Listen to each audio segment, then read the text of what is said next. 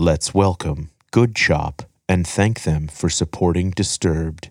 Go to goodchop.com slash disturbedpod120 and use code disturbedpod120 to get $120 off across your first four boxes. Our bodies come in different shapes and sizes, so doesn't it make sense that our weight loss plans should too? That's the beauty of Noom. They build a personal plan that factors in dietary restrictions, medical issues, and other personal needs so your plan works for you. Noom doesn't restrict or shame when you want to treat yourself. Their flexible program focuses on progress instead of perfection. You don't have to give up carbs or anything. And with their daily lessons, you can learn something new about your food choices every day. After just a few days of using the app, I learned how to recognize cues for overeating and how to choose the right foods to feel full. Stay focused on what's important to you with Noom's psychology and biology based approach. Sign up for your trial today at Noom.com. That's N O O M. Dot com and check out Noom's first ever cookbook, The Noom Kitchen, for a hundred healthy and delicious recipes to promote better living. Available to buy now wherever books are sold. This content may not be suitable for all audiences. Listener discretion advised. I also just want to know what the fuck happened to my damn mind, body, existence in those moments. The only thing I wish is that we knew what time it was and how long it lasted. It felt like it was slow and fast at the same time. I, I don't know, man. Weird ass shit. He could have been arrested by now, but as far as I know, he hasn't been. I'm not sure if he had any violent intent or not, but I hope I never have to find out. From Killer Podcasts True tales of horror, bizarre happenings, unexplainable events. This is Disturbed.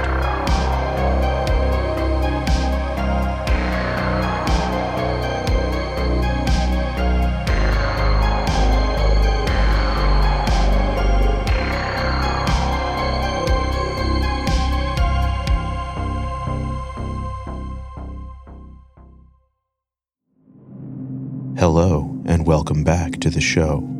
This week, we're bringing you four true stories that will chill you to the bone. So sit back, listen closely, and dive into the horror. Our first story comes to us from Reddit user Creaky Tits. Narrated by Elizabeth Flood, we are confronted by an unreasonable request from an unreasonable interrogator. This week has been hectic. My three kids have the flu. The oldest was first, then my younger two caught it. After a visit to the clinic, I was heading to the CVS down the street from our house for their prescriptions. I decided at the last minute to drop my kids off at home with their dad so they could rest, and I could go inside the store to pick up some Pedialyte. I consider our neighborhood to be safe. I've taken walks after dark and never felt afraid. Most of our neighbors are older folks who have lived there over a decade. When I pulled up to the CVS, I parked on the side parallel to our street. It's darker on that side, but the entrance is right around the corner and well lit. There was a man standing outside. He walked in front of my car, and I could hear him talking, but my music was kind of loud. I figured he was on his phone or something. No real red flags yet. My husband called me as the man walked back toward the corner adjacent to the entrance. I got out of my car, still on the phone, telling my husband, Yeah, kiddos have the flu, I'm picking up medicine at the CVS, etc. In a very pleasant voice, the man says to me, Hey, I got a question for you. You know where Main Street is? I, assuming he is asking for directions or the location of something, tell him I do. I'm still holding my phone to my ear. It's in a bright pink case, so I'm sure he could see it. Now, this man is standing directly in front of me. There is a pillar and a trash can behind him. Around the corner is a propane cage and a red box against the store's wall. Getting past him would put me in arm's reach. Next, he asks for a ride there to a homeless shelter. It's very cold outside and he doesn't want to freeze. I empathized with him but said I couldn't. I offered to buy him gloves and or a blanket and to ask if an employee in the store could assist in finding him a ride. This guy's face instantly changed to pure rage. Then right back to pleasant. Well, you know what happens to homeless people stuck outside. You're going to help me. It's right down the street.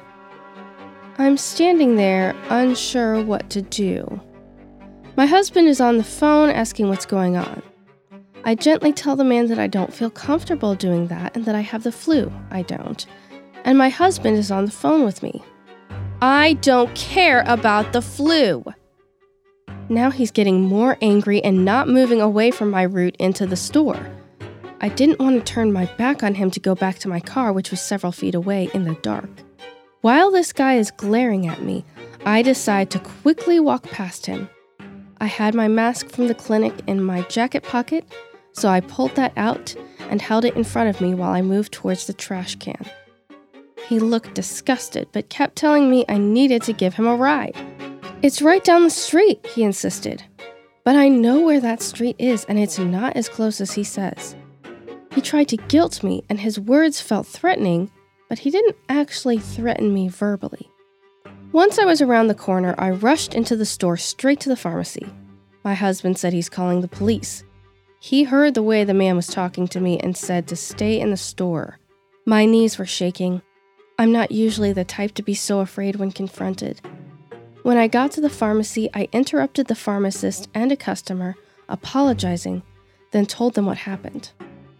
The pharmacist sent the store manager out tall guy with a long beard, looked like he didn't take crap from people. The police had already arrived. The man was told to leave, which he did momentarily. He came back inside the store yelling obscenities and something about me.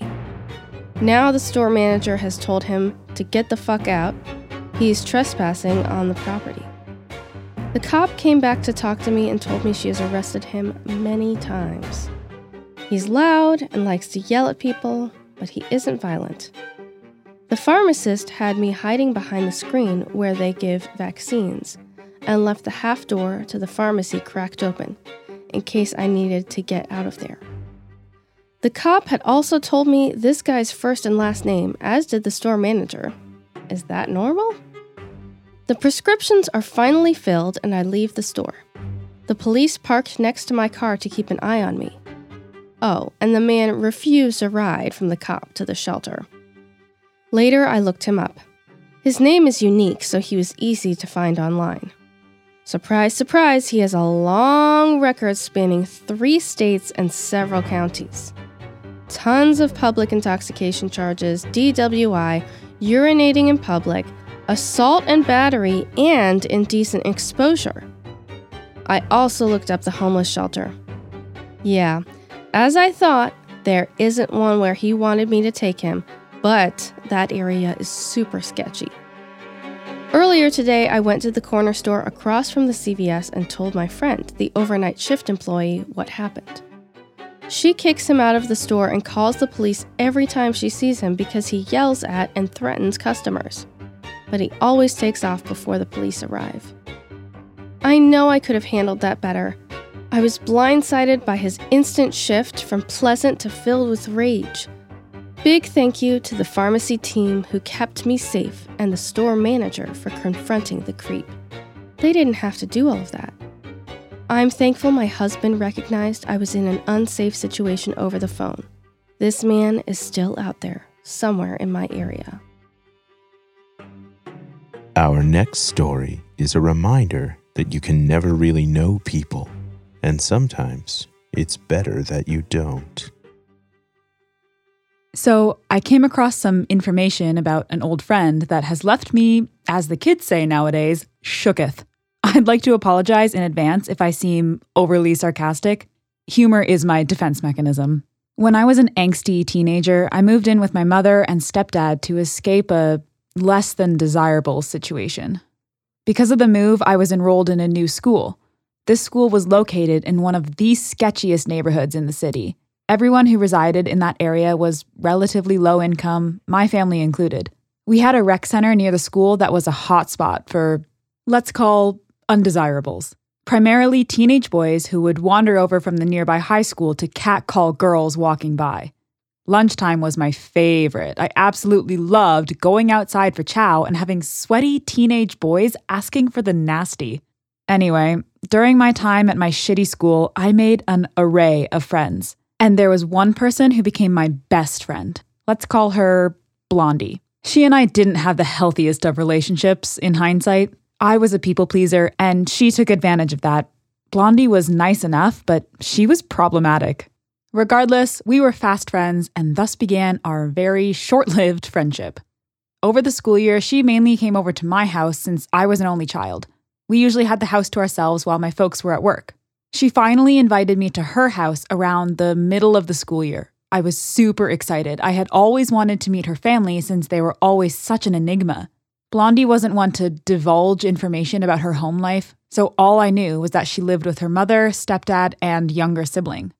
I'm unsure if she was embarrassed or didn't care to share, but I finally had the honor of meeting them, and honestly, her family was amazing. They were kind and treated me very well, not to mention that her stepdad was a phenomenal cook, the best spaghetti and meatballs I've ever had. After that, I started going to her house more and more and really enjoyed it.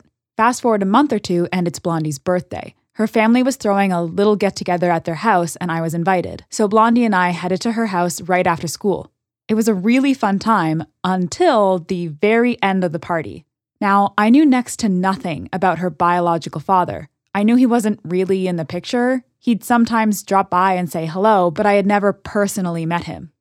That was until he had made a surprise visit to give Blondie a present. I could immediately feel a shift in the atmosphere at the party, even though I was a dumb kid. We were inside the living room eating some cake, and there was a knock at the front door. Blondie's mom answered, and her face, once filled with a smile, turned into a scowl. If looks could kill, this guy would be dead. She moved aside, and this man walked in. I'll never forget how everyone in the room got tense, except for Blondie, who excitedly greeted her dad. At the time, he seemed pretty normal, maybe a tad bit on the creepier side, but who am I to judge? Blondie introduced me to her father, and we shared some pleasantries. At one point, I was invited to get some ice cream with them the following day, which I, of course, accepted. I mean, I was getting free ice cream. Of course, I was going to say yes. He eventually left, and we all go back to eating cake. I had honestly forgotten about the visceral reaction everyone had upon seeing him. Maybe if I remembered, I would have said no. The following day rolled around, and I went for ice cream with Blondie and her dad. I can't remember much from that day other than him asking me if I had a boyfriend or girlfriend. It seemed innocent enough, but the way he asked it made me feel weird. I honestly can't remember much from my other encounters with this man. Nothing really jumps out at me. I know I went out with him and Blondie a few more times before my family moved to another city and we lost touch. Fast forward a few years, and I'm attending college. I had managed to stay in contact with one person from my middle school days. Let's call her Teddy. She had reached out to me one day asking if I wanted to go to a movie, which I happily accepted. I was going through a rough patch as a pretty legit depressive episode, so a movie trip with an old friend was just what I needed. I took the bus to a nearby mall and Teddy and I watched the movie. After, we headed to the food court and got some chow. We were catching up. It had been a couple years since we last saw each other when Teddy suddenly perked up. She asked me if I had heard about Blondie's father, to which I said we hadn't been in contact since I moved. Teddy's jaw dropped, and what she told me next blew my mind. She informed me Blondie's father had murdered a woman. Now, Teddy didn't have any news articles or police reports or anything to back this story up. It was all word of mouth. She was told by a friend who heard it from someone else, and so on. But what she told me wasn't actually far from the truth. According to her, Blondie's father had taken the life of a street worker. He got away with it for two years, and his truck got him caught. Apparently, there was something unique about it Teddy couldn't tell me much more because she genuinely didn't know. I remember going back to my dorm and trying to Google for more details, but I couldn't find a damn thing about it. Eventually, because I was discussing the craziest stories from my life with a friend recently, I suddenly remembered Teddy's story. After some renewed digging, I finally found an article that described the crime. I clicked on it, and when I saw the picture of the man, well, words can't describe what I felt. Everything Teddy told me was true, but it was so much worse than what she and I thought. Out of respect for the victim and her family, I won't describe what he did, but he was arrested three years after he had taken this woman's life. I can't find any information about how he was caught, but it had something to do with his truck. He was charged with manslaughter. He took a plea bargain and indignity to a body and only served seven years out of his 14 year sentence. He had served half already because he was in custody during the trial. I looked him up again not too long ago and I learned some unsettling information, which prompted me to write this post. He was released from prison a few months ago, and guess what? He killed another woman. From what I've read, it had similarities to the other murder he committed, but this time around, he's been charged with second degree murder and indignity to a body. There's not a lot of information about the second woman, but both of his victims were mothers, and they were both cruelly taken from this world. I still can't wrap my mind around all of this. I met a monster. I was best friends with his daughter. I don't think I was personally in any danger, but the fact I met someone capable of such heinous crimes, it scares the living shit out of me. I can't even begin to imagine how Blondie must have felt after learning of her father's crimes. You're listening to Disturbed. We'll be right back.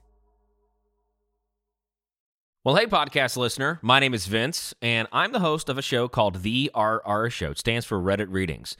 We're going to sit down twice a week, and I'm going to bring you the most entertaining stories from all of the best subreddits that exist online. Things like malicious compliance, petty revenge, hey, lady, I don't work here.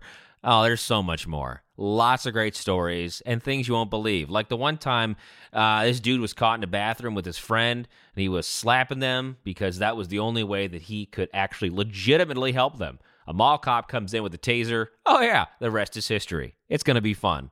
There's, uh, I don't know. I got like 20 seconds left, so I don't got much more time to tell you another story. But just join me on the RR Show. It's from Evergreen Podcast, produced in partnership with Wessler Media. So the RR Show, wherever you get podcasts, subscribe today, and uh, it's like an adult story time. Let's hang out together. The RR Show. Subscribe today wherever you get your podcasts.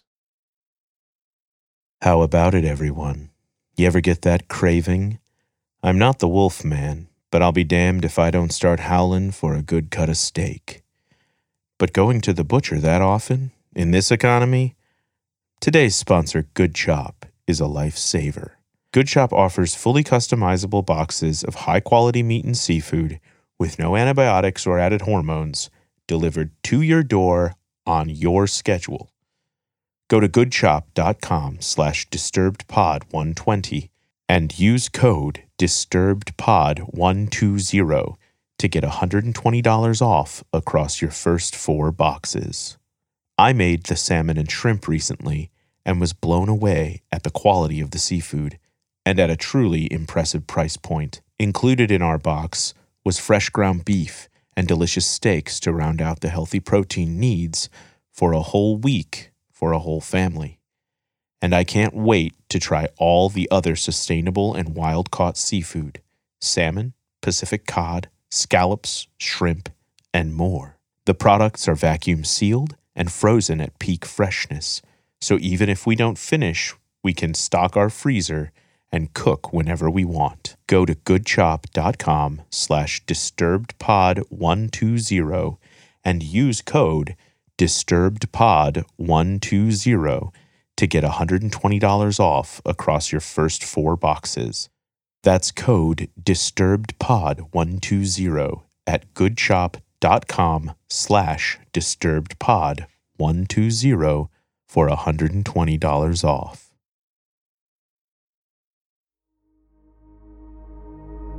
Welcome back to the podcast.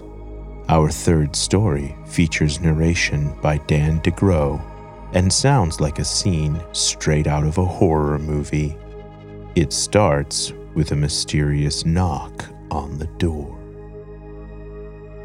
Last year, I moved to another city after finishing high school. I assessed several colleges and decided on one that would have me move roughly three hours. I found an apartment where I would be able to live without roommates and that was in a safe part of town with reasonable rent. It was close to some attractions in the city, which was an added bonus to me as it would still allow me to have a reasonable social life. For the first four months or so, it was great. There were absolutely no problems or safety concerns of any sort, and I managed to become good friends with a guy who studied at the same college as me. He coincidentally lived around five minutes away from me, so we would often hang out at each other's place. One night, just as winter started, he called me over to play video games and hang out. We had a pretty chill night, drank a few beers, had a good few laughs, and enjoyed ourselves. At around 1 a.m., we decided to call it a wrap and I headed home to my apartment. When I got home, I decided to head out to the balcony that overlooked the entrance of my building and smoke a cigarette. I vividly remember looking around and seeing absolutely nobody. It was a cold winter night. And it wasn't the weekend, so understandably everybody was at home. Besides the usual car or two passing by, it was dead quiet. Once I finished my cigarette, I decided to call it a night and got ready for bed. I was understandably confused when I heard a short ring on my doorbell. I stood in the center of my room for a solid few seconds as confusion and slight fear set in. I snapped out of it and decided to tiptoe to my door and to just try to hear if anyone was outside. My immediate thought was that my friend came over to drop off something that I might have forgotten, but he would have texted or called. I probably listened for half a minute or so when the person once again rang the doorbell and softly knocked a few times.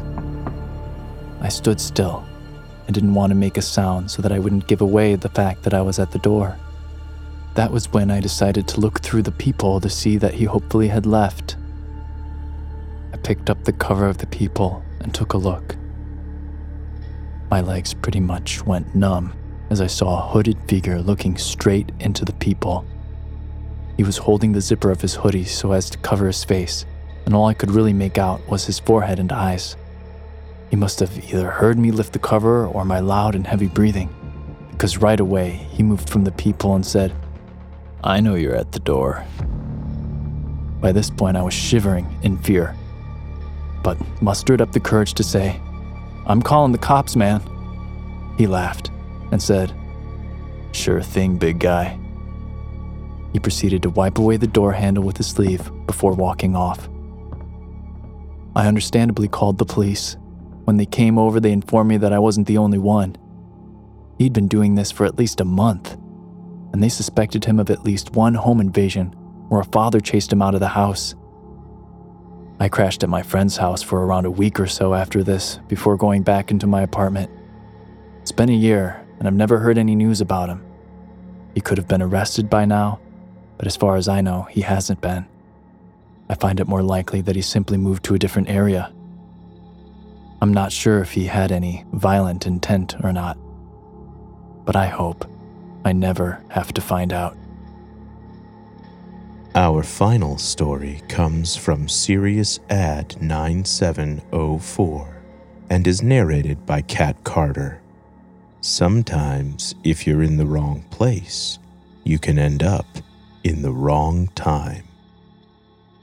This was back in 2016 or 17. My friend and I were driving through a quiet, small neighborhood. It was a rainy day in the middle of the day, and we were stone cold sober.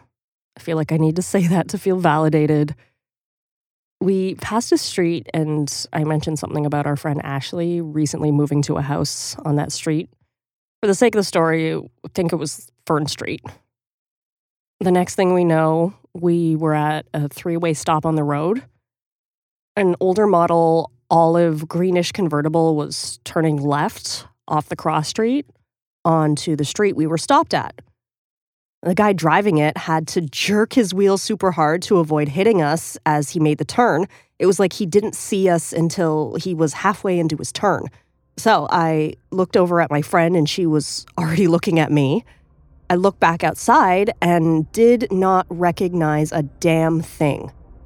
It was now a sunny day, our entire surroundings were completely unfamiliar. My friend was like, I'm scared, where are we? And I kept asking her the same thing. I asked if she saw the car that almost hit us, and she had, but neither of us knew where we were or what was happening. Suddenly, everything became familiar again. It was like our entire surroundings morphed into a recognizable intersection, and I was like, oh my god, we are right near the Pier Inn, a bar we knew. The weather was rainy again, and we knew the exact intersection we were stopped at. I asked my friend what she remembered last before we got to the stop sign, and she said she remembered me talking about Fern Street. That was the last thing I remembered, too. So we drove back to that street, and it was three blocks down the road. My friend hates being reminded of this day because it still scares the shit out of her. It haunts me because I'm so fascinated by that experience. But I also just want to know what the fuck happened to my damn mind, body, existence in those moments. The only thing I wish is that we knew what time it was and how long it lasted. It felt like it was slow and fast at the same time. I, I don't know, man. Weird ass shit that I'll probably die trying to understand. And this is why I have FOMO about dying. Disturbed is a production of Killer Podcasts, a part of the Evergreen Network. For more paranormal and true crime shows, visit killerpodcasts.com. Follow our social channels at Disturbed Podcast on Instagram or disturbed underscore pod on Twitter. If you enjoyed the show, please consider subscribing and reviewing on your favorite listening platform. Share your own true horror story at disturbedpodcast.com. Music by Epidemic Sound and Carl Casey at White Bat Audio. Our producers are Noah Foutz and Elizabeth Flood. Our audio engineer is Nathan Corson. Executive producers Brigid Coyne and Gerardo Orlando. Till next time. Stay safe out there.